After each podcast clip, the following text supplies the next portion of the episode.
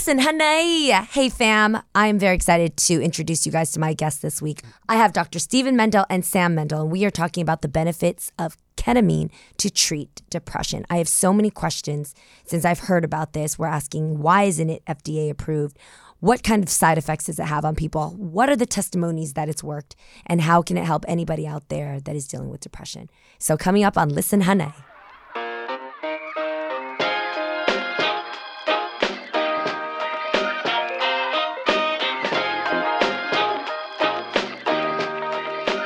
Dennis, the other day you really wanted me to watch The Marriage Story, the movie, right? Yeah.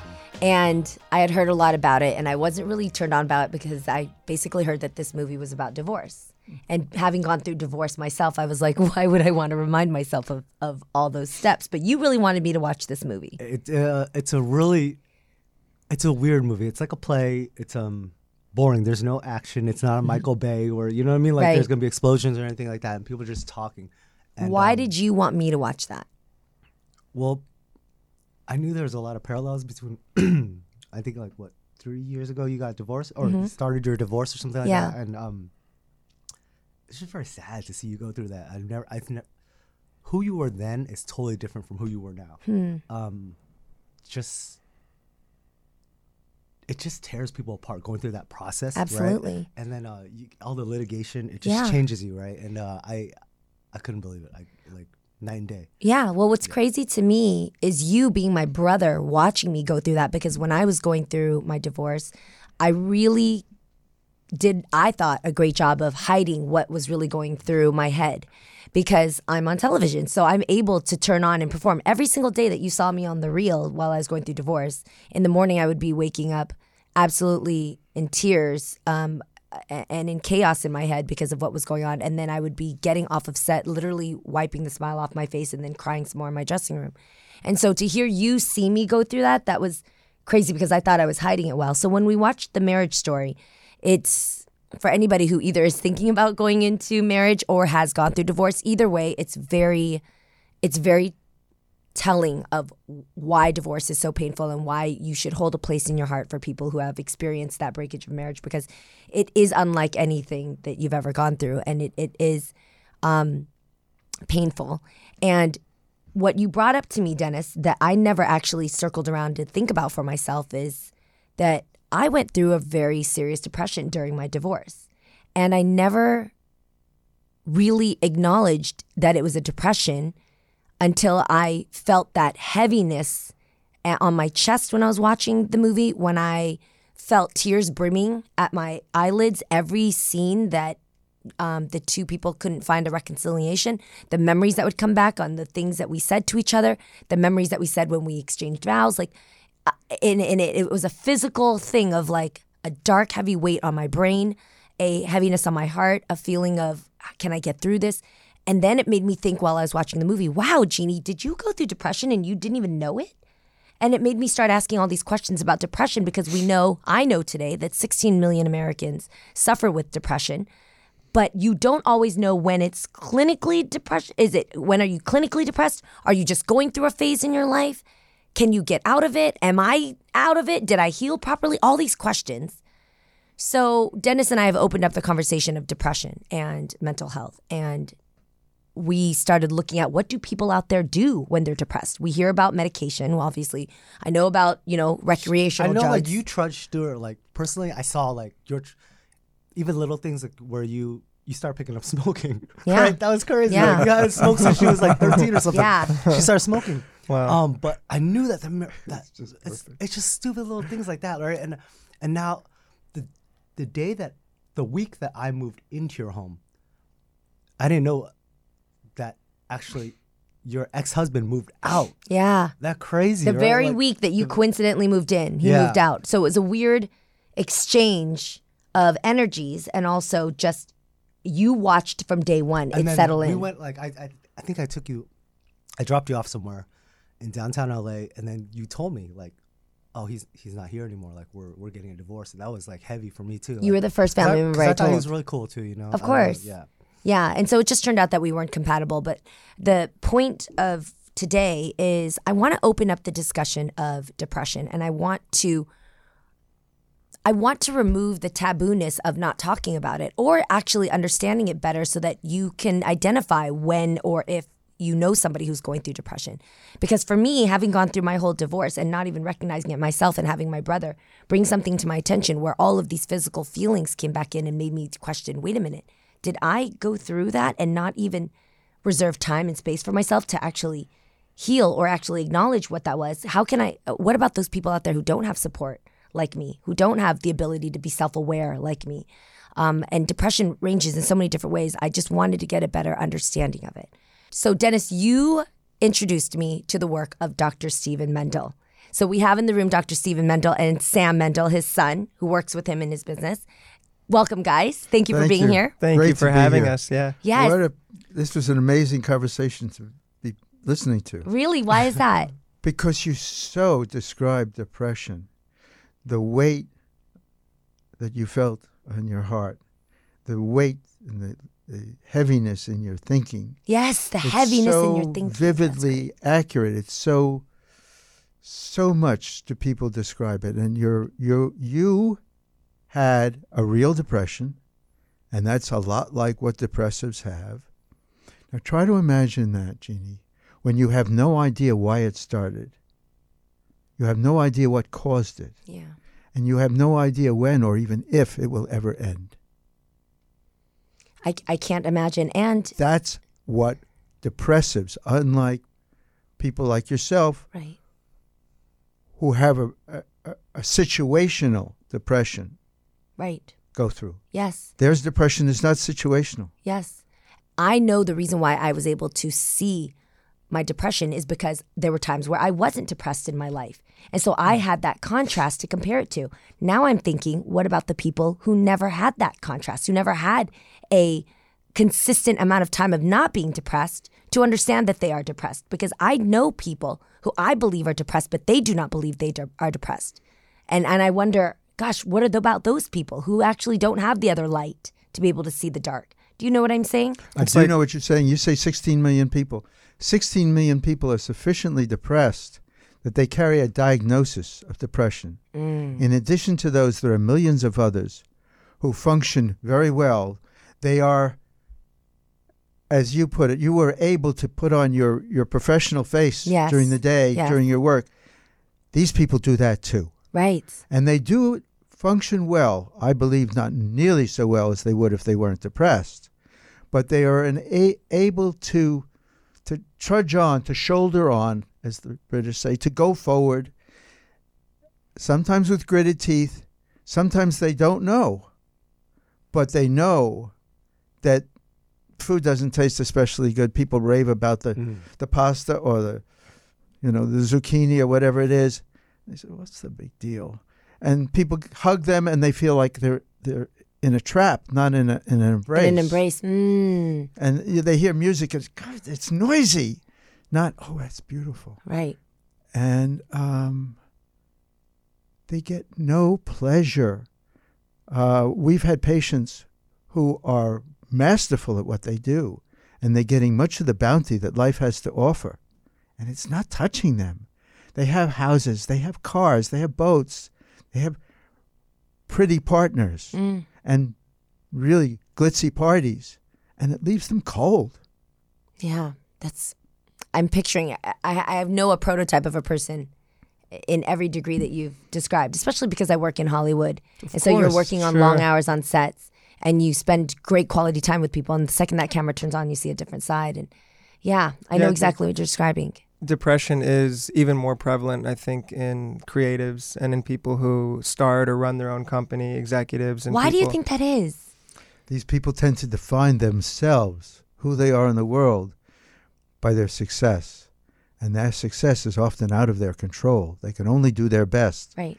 They can't give themselves the Grammy or the Oscar or the Emmy. Yeah, it's not just their success. I think just even their identity is what they do. There's not a lot of separation there. I think it's also so competitive and demanding that it's a culture of being on always and being working around the clock. And, you know, I come from an acting background and I know a little bit about that. And literally having to respond to text, emails, or whatever last minute auditions, self tapes, meetings, whatever that you really are expected to be available and ready to jump at a moment's notice 24 7. And that's, I think, you know, it leads to burnout. It's exhausting and there's a lot of pressure there. And also, a lot of what you do or don't do really is you. Uh, you're not working you might have a team like your agents, managers, lawyers, whatever, but at the end of the day, you're the one who has to step out onto that stage. You're the one who steps in front of that camera. Right. And if it goes well, the whole team did great. If it doesn't, you're a flop and they're moving on to the next talent. So, yeah, it's a lot of pressure. Totally. And so I wanted to have you guys here because not only do I want to open up the discussion of depression, but also talk about all of the different ways that people have been able to find relief of their depression, especially the controversial ones. You guys have a very interesting way that you have proven has helped people to, with depression, help them to cope with it. So let's talk about your discovery. we use ketamine to treat depression. Ketamine is an FDA approved drug. It was approved in 1970. It quickly became the darling of anesthesiologists and others who needed to provide pain relief and sedation. It became the wi- most widely used anesthetic in the world, literally. In the 90s, uh, it was discovered that this same medicine, in much lower doses, relieved depression. Now, it took a long time for people to realize that because it's so counterintuitive that an anesthetic would improve mood. Right. It doesn't make sense. Right. But things don't have to make sense. It doesn't make sense that doesn't it make sense that heavy things fall faster than light things? But actually they don't. Right. They all fall at the same speed. Right. Ketamine cures I shouldn't say cures because it's not permanent. Ketamine lifts depression. It lifts PTSD. It's amazing for suicidality. It just does it. We're still working on why. We have some very good ideas, but I'm not going to take your time with that. Ketamine really works quickly, safely, and in a shockingly high percentage of patients to lift their depression. So this is insane that we're having this conversation because the my first memory of ketamine is in the streets. I know Special K, Uh-huh. Right. right? I I d- definitely have you know had my parties where that's been introduced to me, and I'm like, whoa, that's horse Right. tranquilizer. That's what I heard. Well, that's is the that other thing. accurate still? Yeah. what- So, so what- so ketamine. what's the difference? Yeah. So ketamine has um, multiple um, identities, and Okay. it depends on who you ask. Sure. Its primary purpose and what it was really created and most widely used as is an anesthetic. Um, it is also used in veterinary medicine, and that's why a lot of people go, "Oh, that's a horse tranquilizer or a cat tranquilizer." True. Um, some people would even say, "Why are you giving that to humans?" That it's like, well, no, this is a human anesthetic. Mm. um, and then there's Special K, all the same drugs still, different so I- forms. Ideally, you use this uh, to put somebody down so that you can work on them. Is that In, in An- anesthesia, anesthesia? it's used primarily today as what's called an induction agent. You use anes- uh, ketamine to put people to sleep, and then you keep them asleep with other agents, Got it. okay? typically mm-hmm. things they And can breathe. But I, I When want you to. operate on them or something like that, S- surgery or something. Yes, I, I'm an purposes. anesthesiologist. But at I the don't same time, presently do anesthesia. right? But you use it in a very specific way, where Right. you use the ketamine in a microdosing form, right? In I order. wouldn't call it microgenie, if I Okay. may. Okay. There are three populations that are really into ketamine, okay? okay. and they use three different dosage ranges and typically three different routes of administration. And the route of administration is crucial. But there's the population that uses ketamine for anesthesia, and that's chiefly given uh, in the vein as a push, as a bolus. Got it. Uh, it's sometimes given as a drip, but typically it's given as a bolus. Okay. I'm sorry. That the word bolus means Bolus means a push, a, a All at once. a lump. all at once. Okay, like a shot, you know, Uh, Yeah, like like, a a, syringe, like an a shot, injection. but in a ve- syringe in a vein. Yep. an injection. Okay, yeah. Push. Gotcha. Got it. Gotcha. he's he's Okay. making Uh, tequila like- motions. like a yeah, shot, That yeah. kind of shot Okay. too. Yeah. Oh, down the hatch all at once, Okay. as opposed to a beer you sip So on, right? that's one population. Okay. Then there's another population that uses ketamine for recreation. They typically put it up their nose, Okay. either as a Mm. powder or a, a, a dilute liquid. Yep. Um, totally different population. Uh, they use a different dosage range. Right. to achieve the effect they're looking for. Since the uh, early zeros, there's a third population people who are treating mood disorders with ketamine. They typically give it as an intravenous drip.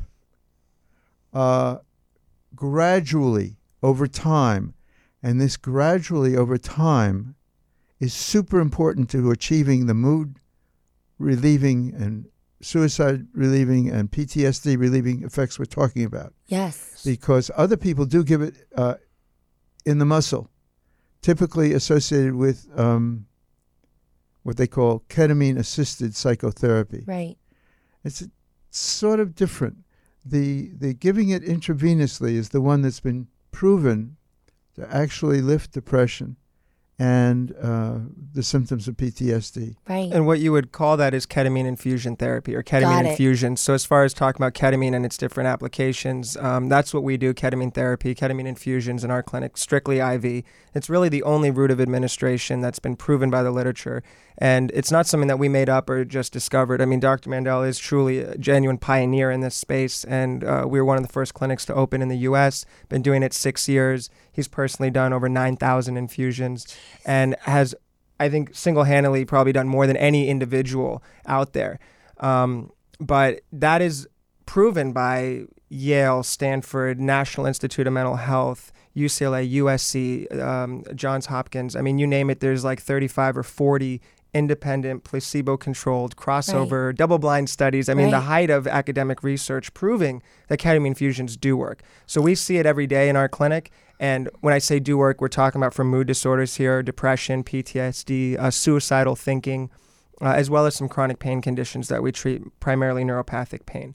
But the the majority of what we do in our clinic is for mood disorders. Let's talk about some of these results because I'm blown away by sitting here in front of you guys having this conversation because I know so many people who have suicidal thoughts, who have who do drugs on a regular basis, who try to function with drugs because they have no other option. Yeah, they're self-medicating. Absolutely. Mm-hmm. So In your own anecdote, right. you took up smoking again. Uh-huh. What right. is that? Exactly, uh-huh. exactly. I couldn't So- believe it's and, it, an and, attempt and the to relief self-soothe and, and the- totally appropriate, but Yes, not and the 15 minutes and just that 15 minutes of nicotine. Yeah, I get it. something I was doing for myself that I- I didn't even touch for the, like the last 20 years actually helped just that bit to get me through the day. You guys, and- I have to say though, Yes. uh, like she, so she was smoking cigarettes. Like uh, she went, to, I don't know, what would a girl smoke? What's it? like Virginia Slims or something. Spencer's something, something, right? Capris. but she It depends on what, what kind of girl, right? then she, then, then she uh, switched over to the the Juuls and the vapes.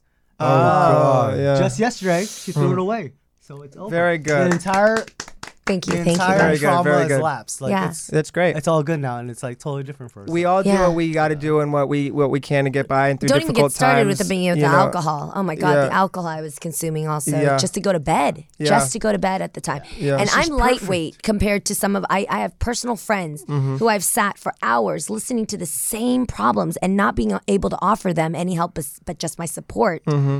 But go, looking at them thinking, God, I wish, I wish so bad I could just literally take some of my joy and give it to you because I have such an abundant amount. I want to be Yeah. able to share it.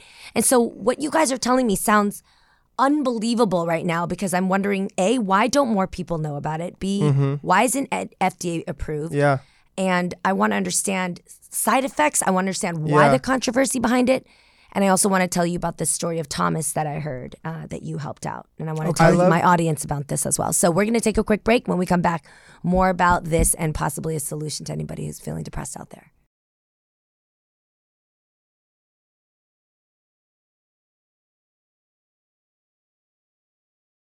Uh, welcome back, guys. We are here with Dr. Steven Mandel and Sam Mandel to talk about this relief to depression you guys have found and have been working on. Administered over 9,000 patients. I can't wait to hear the results and the stories. I know of one that I saw uh, when you helped a man named Thomas who was suffering from severe depression and PTSD and had lost two of his sons to suicide.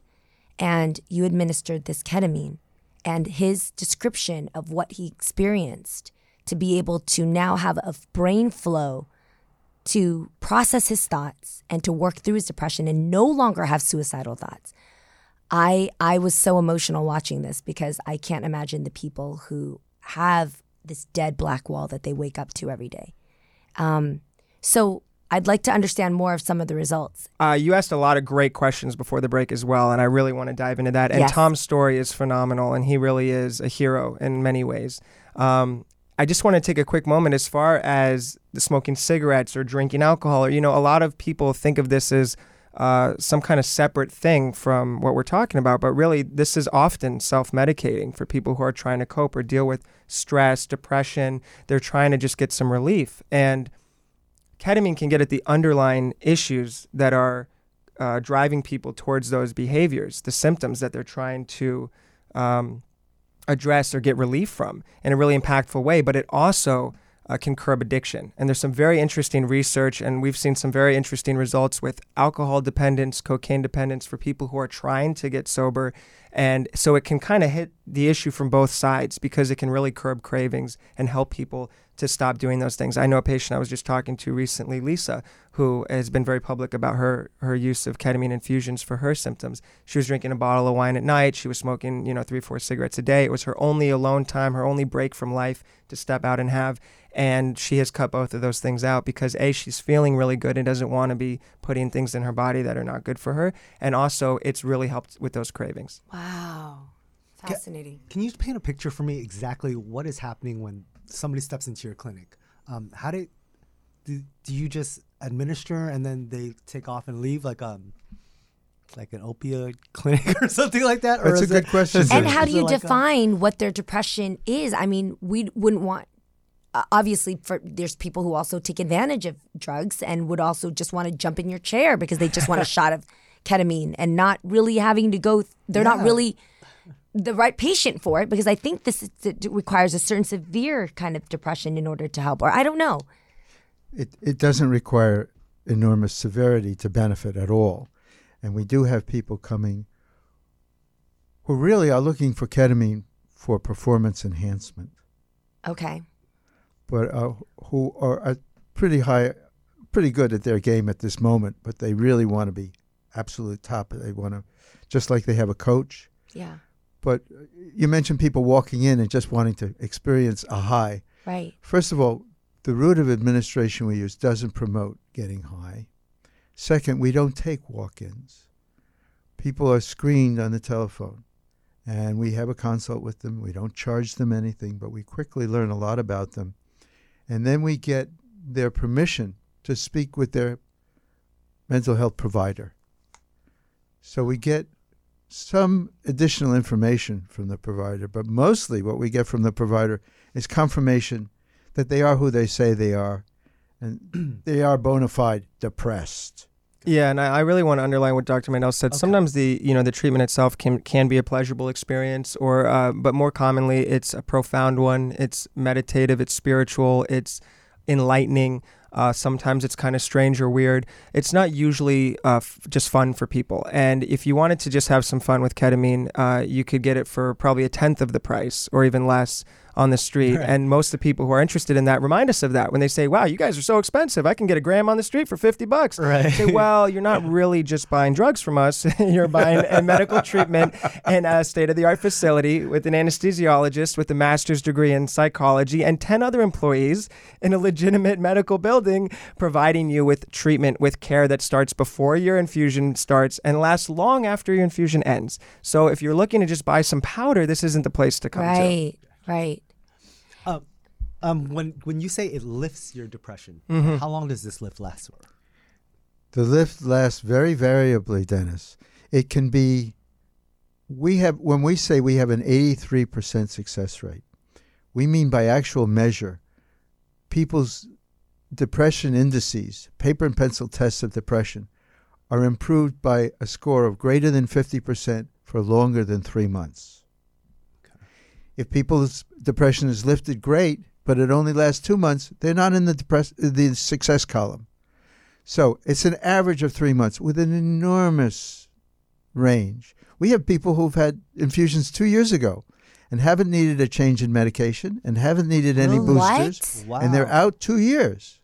Do you think that's because they were able to learn how to process their thoughts and function in a more positive manner because the ketamine helped kind of connect those areas that were broken? Or do you think the ketamine is still in their system? The ketamine is not still in their system. Right. What you said, Jeannie, is what's happened. Wow. They have learned to integrate the skills they've acquired into their lives. And that really is what separates the people who get three months relief from the people who get two years. But I don't want to make the people who get three months or four months wrong or bad or right, right. or, or not. It's not negligible. Yeah. It isn't Yeah. negligence on their part. And they- Yes. however, and we don't know why some people get. By the way, two years is unusual. Yeah, right. Three months is typical. Yes. We get eight weeks and six Right. weeks too. But we I got a lot of five month and seven month people. Mm-hmm. Yes. And when they do need further treatment, they don't need to come back for six infusions. They Right. come back for two. And that usually restores the benefit completely to where it was at the end of their first series. And paradoxically, they typically get more mileage out of boosters, successive boosters, than they, if they get, if they come back after three months and they get a pair of boosters, and we give boosters now in pairs, we find it much more effective. They get four or five months. And when they come back for boosters after four or five months, they get six or seven months. It actually, the inter booster interval tends to grow. And we know this really well because we track our patients. People don't come in and get a treatment and go home and that we're done with them. Sam said it very well, but the words go so quickly, it may be hard to track them. We follow all of our patients so long as they let us. We've been following patients for five years. We have more data than practically anyone. Yeah, I mean, we. I, I- just would love to quickly jump in and say that a, a full series of treatment, an initial series, is uh, six infusions over two to three weeks, and the infusions are 50 to 55 minutes long, usually 55 minutes.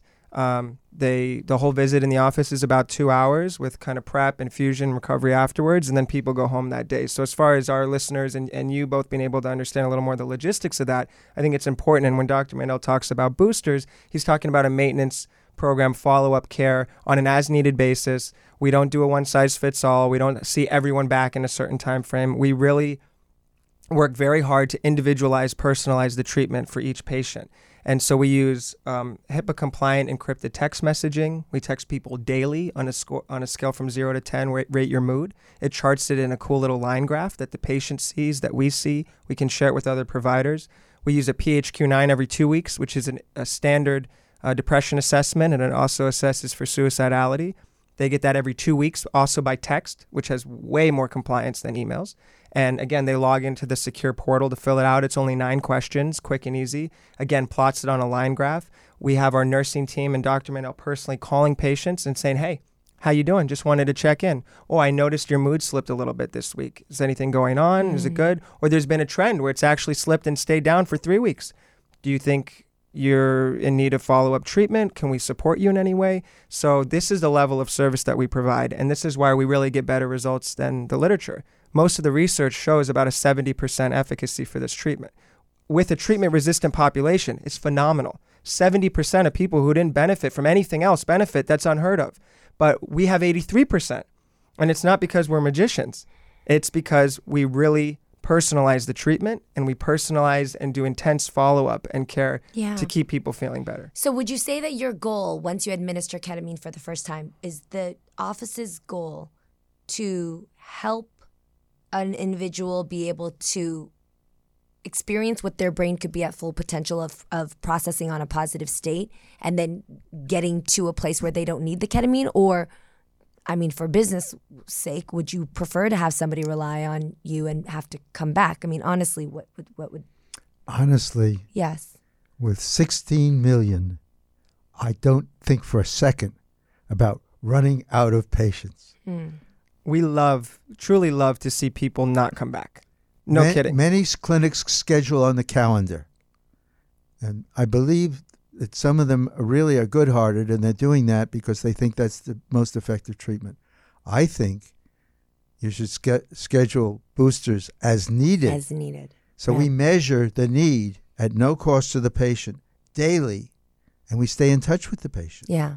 and we give additional care when it's necessary Yeah. not when the calendar rolls around. Right, This is right. an amazing treatment to give. It's so satisfying because you really give people their lives back. Of course, of course. And not only do they get their lives back, their brothers get the benefit Oh, of them. yeah. And their husbands or wives and their employers and their children and their church and their Lions Club, et cetera, et cetera, et cetera. They become more functional members of the community. And instead of watching the news after dinner, they have the oomph and the intentionality to go to that evening meeting, to go to the PTA, Yeah. to go to the become a little league coach, all this stuff that people are held back from basically not because they're mean or they're withholding of their generosity, because they can't get it together because they're depressed. Yes. I mean, what a perfect uh, beginning of this episode with Dennis, you sharing how it really affected you to see uh, what Jeannie was going through with everything with her divorce Yeah. and the changes that you saw as someone who loves her. That is happening all over in a million ways with the friends and family, employers, daughters, sons, husbands, wives, you name it, of those who are suffering. And talk about depression having an impact. Look at the impact of suicide because depression can be fatal. And 44,000 people kill themselves in the United States every year. That's 100 4% of those, of that 16 million. over 144 every day. And that doesn't count the quote accidental overdoses where people take too much or hoping that it's going to be the last dose they take, or the car accidents that are chalked up as just an accident when somebody wants to take their hands off the wheel and just let fate have its way. And the numbers are way higher than those. And the ripple effect, and we've felt this uh, personally, of when somebody makes that decision, uh, it, it, it literally impacts generations. Every time I, I read some despair in the news, especially these school shootings, that's the first thing I go to is is what was their mental state like? What was their obviously their home life like and their upbringing like? But always these cases of these uh, atrocities that happen in the world are they stem from some type of depression for the person to go out there and maliciously hurt themselves and other people. So I think about how ketamine, if it was something that was approved and safe, and not every doctor is ethical. Let's be honest. Not every doctor do we know is like you, Dr. Mandel, who's actually going to try to wean somebody off of being addicted to ketamine, but actually just help them on the right path. I mean, um, I'm just thinking about the changes in our world if we actually had a solution, because right now, um, there isn't a solid solution that we've seen proven time and time again for somebody to, to, to, to you know be able to continue on in a in a more positive way. So with your patients, out of the 9,000, let's say, I know that was a roundabout, but how many have you seen positive results? Have you had some patients that you could not help? Yeah. Okay. Let's. I, I want to correct. It isn't really 9,000 patients. Okay. It's 9,000 infusions. Okay. Each Yes. patient has six plus infusions. Got it. Okay. So it's about 2,000 patients, Okay. a little more. Thank you for being accurate. Sure. and I, I want to come back to something you said before Okay. because I too would like to see FDA approval. The reality is, more than 20% of all prescriptions written in the United States are written for non FDA approved indications. In psychiatry, over 30% of all prescriptions written are written for non approved indications. It's called off label, just so that people can have the mm. term Off there. label prescription is extraordinarily common. It's almost a third of psychiatric prescriptions. So, although I'm very enthused about approval, what we really need, I think, or what we need even more pressingly, is for insurance companies to honor their contracts with people and to say, oh, we don't pay for that. How can they be so arrogant when they've gotten their premiums to not honor a lethal illness treatment that works? Mm. It's absurd. Mm. It's outrageous. I think it's a crime. Additionally, they would save money. I believe that. I Yes. haven't done. I haven't done ran the numbers. I'm not a mathematician. Uh, I really think if you ran the numbers for the treatments that they're paying for already, that they're obligated to pay for, that are not working, that are a lot more money. The patients in and out of inpatient stays in hospitals, having to be on all these different prescriptions, uh, doctor's visits with the psychiatrist, the psychologist, the, this treatment, that treatment, that they're paying for already. If they allocated some resources to something that works better, faster, safer, they would save money, which is very motivating for them. So, aside from the fact that it's the right thing to do, that they should do it, that it would make the country and the world a better place, they could save some money. And that really interests them usually. Hmm.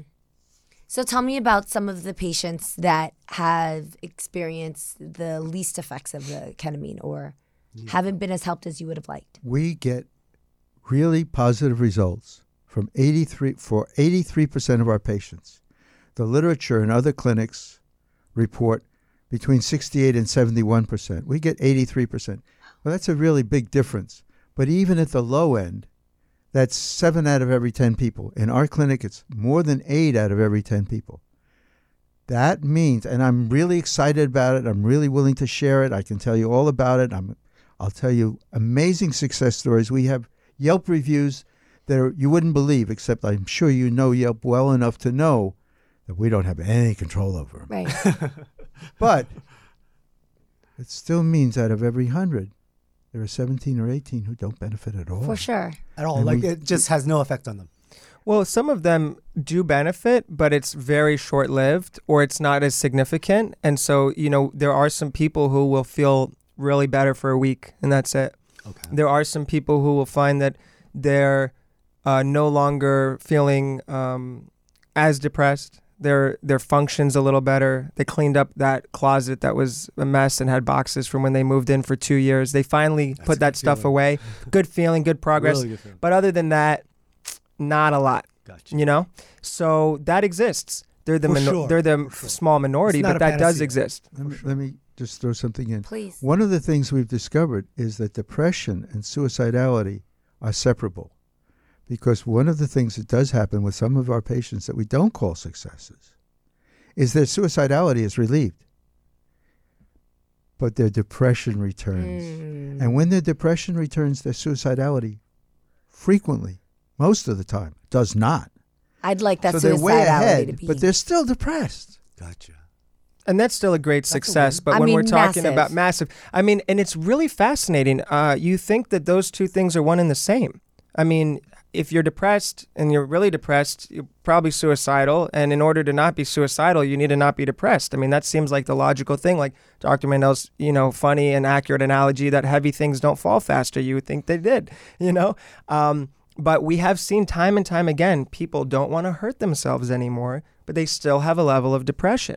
Really interesting and really really powerful to be able to at least keep them safe in that way and to keep give them enough hope to continue onward to search for a longer term solution And by the way, there are so many other elements to having a peaceful, calm mindfulness in, in your life. I Yes. mean, it's not just a shot of ketamine. You No. know, I mean, I always say when a flower doesn't bloom, do you blame the flower or do you blame its environment? Oh, that's perfect. I mean- that's yeah. so good. Think about Yeah, it. You I know, love people. that. Some people will maybe take a shot of ketamine, still go home and read trashy g- news and gossip on the internet, then hang out with a disgusting partner Let that's me- maybe not elevating them in their life at all, living in a home that's a muck and mess, and having a job that's super negative, and you know what I mean. So their environment still might be just complete crud, and not allowing them to see a different side of the life and work alongside with whatever they're doing, whether it's working out or eating healthier foods or getting rid of negative people around their life. We advocate for all of that, and I love that you say that because it always amazes me at how little credit people give to their environment and to those Oh. things, and how much they think that a magic pill or shot or you fill in the blank is going to be enough to take care of all that, and they don't want to do the work or look in the mirror, do the hard work. Now, it's not to make uh, you know most depressed people out to to be at fault for anything at all, but there are some people who are unwilling to do what they need to to change those things and they don't give them enough credit. I know of one patient in particular who's drinking a bottle of liquor every day, a full fifth of liquor and is depressed and is actually getting better from the treatment and then saying, "Yeah, well, you know, I don't know how much it's really helping." And we're like, "You got to stop drinking a bottle a day. It doesn't matter what we give you. That's not good." You got to get You out, get some fresh air, work out, Yes. start eating some healthy food. Yes, and we're huge advocates of all that. We have Yes. an extensive aftercare guide and aftercare program with a list of like 20 lifestyle changes that people can make. And ketamine often gives people the energy and the motivation to make them. And that's one of the big distinctions that you touched on earlier when you're talking about longevity of results is if it gives people enough of a chance to feel enough relief to take those steps, which often feel impossible when you're in the throes of depression, and they actually have the resources, support, and the energy to go do it, they can really have a wonderful, long lasting benefit. Mm, That's a big one too. Huge. I, I think it's so interesting that you said I don't want to blame the people that are depressed that it's their fault, but at the same time, you do have to be aware enough of what you can do in your circumstances to elevate yourself out of the things that drag you down, that weigh you down. One of the things that the ketamine gives you is the ability to concentrate, to focus, and to have Mm. hope so that you could begin to make inroads Mm. in in making some of those things you described so vividly better. Yes. You can't make them all better all at once. And it can feel so overwhelming that you don't try to make any of them better. Right, You right, just kind of surrender and give into it and lose all hope. right. Ketamine restores your hope. It restores your concentration. It restores your ability to focus and to stay tuned in. Sure. And then you can start chipping away at, let's see, I can at least get the sink clean. Yep. I can at least have the table clear when I put food on it so there isn't junk on the table Sure. next to the It's food. The trickle flow effect of slowly just seeing results in your life and, and being proud of yourself to see your ability and your your willingness. Side effects. Mm. This is important. What what side effects do we know of? Long term, especially. I know you've been in practice for six years, but what happens 20 years from now? Where does the ketamine go? Are you peeing it out? Like, what's happening? What's what's up with the liver? Like how? yeah. Okay, the, the ketamine goes out of your body very quickly.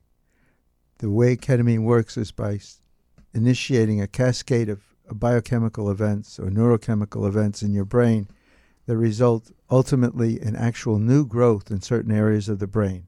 Wow. And this has actually been demonstrated. And that new growth uh, causes new connections and actual growth of neurons, parts of neurons, and that persists for a while, way longer than the ketamine being in your body. As for side effects, uh, there aren't any side effects. There are no. No way, Doc. I know, No no, way. way. There You're not going to get a no- horsetail coming out of you like in 20 years. Like, come on. We consider that a positive Well- effect. I, let me tell you this. When you ask about long term side effects, no one can ever know if there are long term side effects. Ketamine's been given since 1970. right.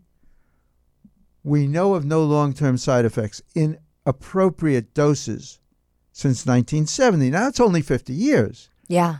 Uh, people have been around a lot longer than that. Yes. But when we look at the alternative treatments for depression, the ones involving medicines have only been around a third or a half of that time. Right.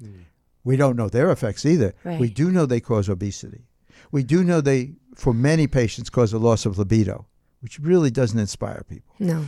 Uh, we do know that they frequently give people a compressed or a zombie feeling so that they feel less depressed, but just as their floor has come up, their ceiling has come down and they feel kind of trapped. Yeah, we're talking about you know conventional antidepressant Yes, medications yes. here, and it's always interesting when there's a new alternative that has great promise, and everyone goes, "Oh, well, we don't know what's going to happen long term." And meanwhile, the drug that Big Pharma came out with five years ago, that's a brand new uh, drug that just got approved. Everyone in the world wants to take it, and everyone's happy to swallow that pill every day.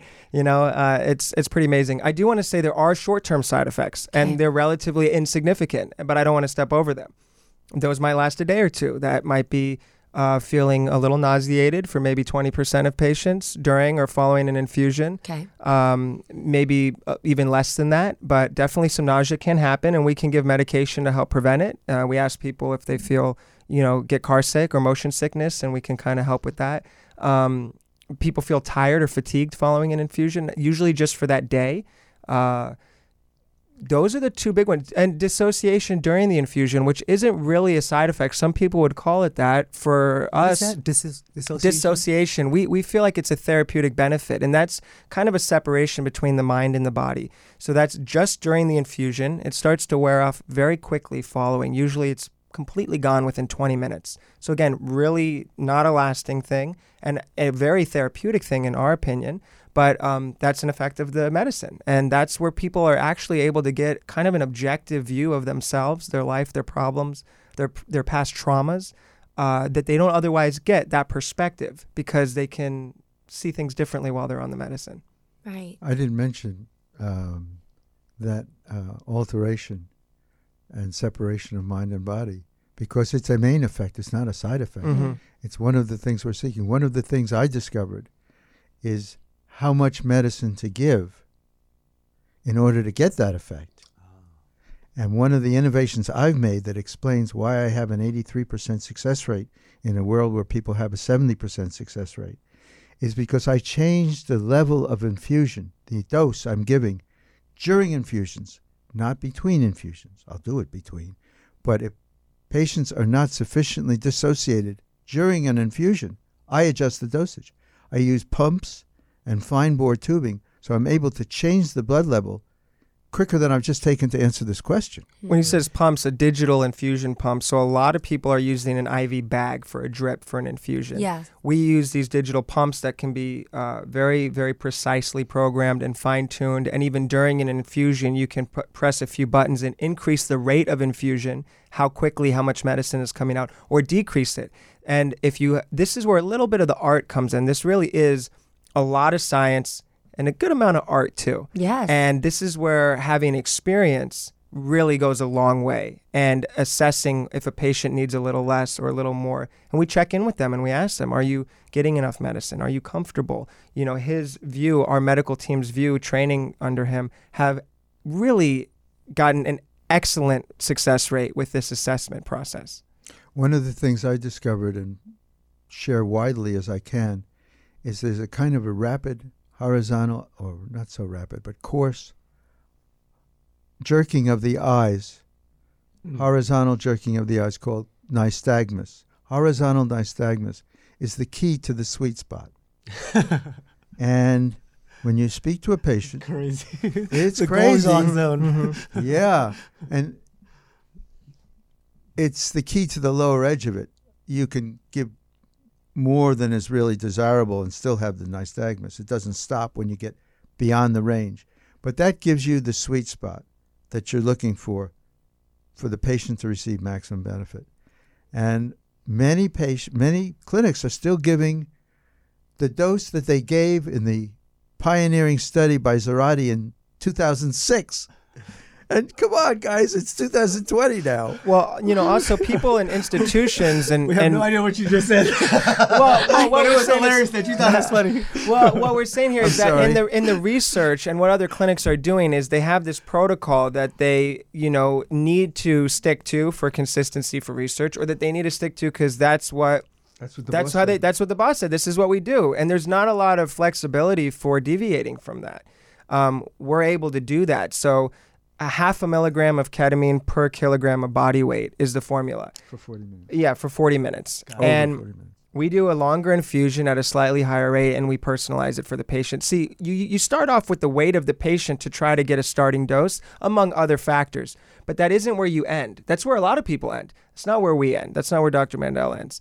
And so that distinction is really, really important Yes. because you can have someone who's a tiny little woman who can take a dose that you that a guy who's like three times her weight can't handle.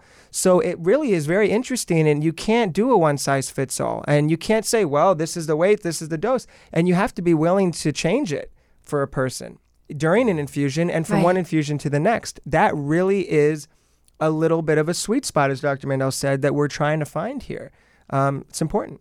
Wow. One of the big tragedies that I'm seeing is clinics are springing up with people who are perhaps well meaning, but not knowledgeable about ketamine.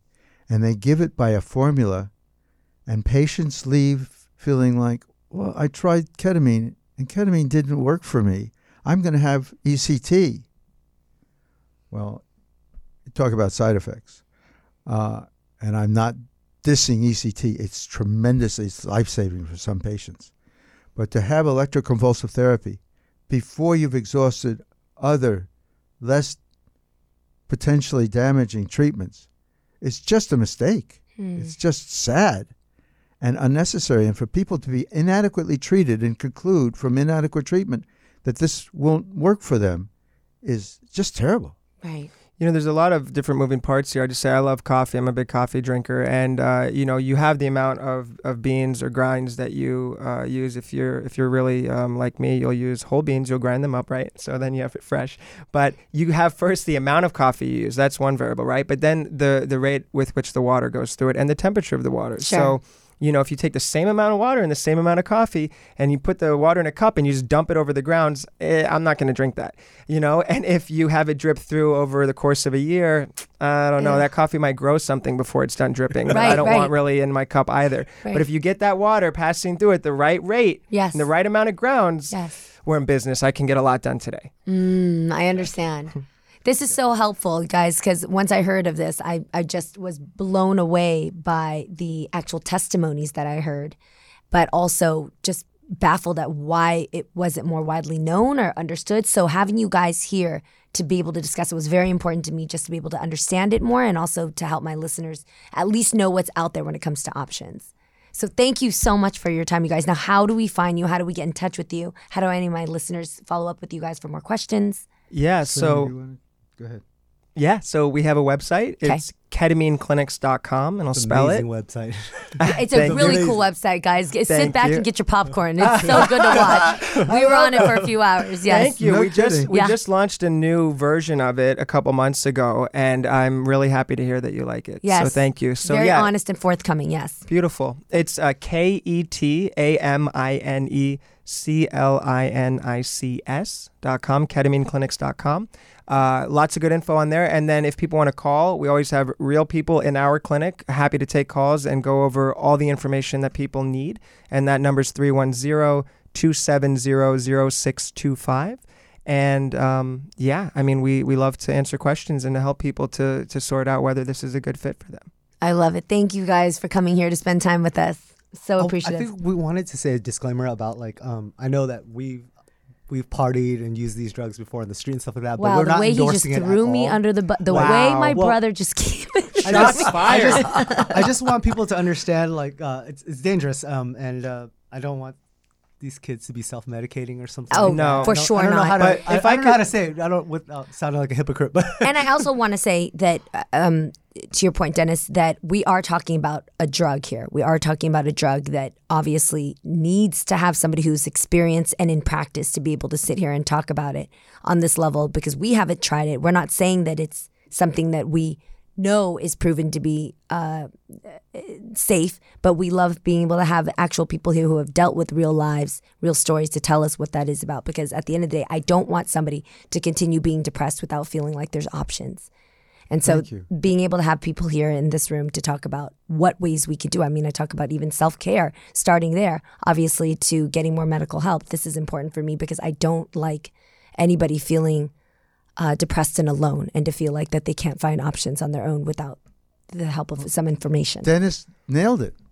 You know, self care, self administration yeah. doesn't work well. Mhm. Whether whether it's ketamine or opiates or alcohol. hmm Uh, if you want to treat an affliction, you don't do it yourself. You can't. And if I could add one thing, Sure. I heard Jeannie share that she was at parties where that was around. I never heard her say that she had done it for the record. No. Thank you. But Thank I- you for but that. I do and wanna I just haven't. say- I'll- I, I'm yeah, not very honest about what I've Yeah, experimented my with. have. Yeah, I- yeah. I've never. But you know, you you never know what you're actually getting, and it's illegal and it's Yeah. dangerous and and and so you know, this is an anesthesiologist here with a master's degree in psychology. You're getting it in a controlled way. But I just wanted to thank you both really quickly before we ended because this is we've been very fortunate to have a lot of interviews with a lot of different people, and we love to talk about this. But you both brought so much energy and enthusiasm for it. It was really fun. It was one of the best, most lively interviews we've ever had, and we've been doing this a long time. So thank you for your for bringing this topic to your listeners. No, it's amazing. Thank you guys. Yeah, thank you guys.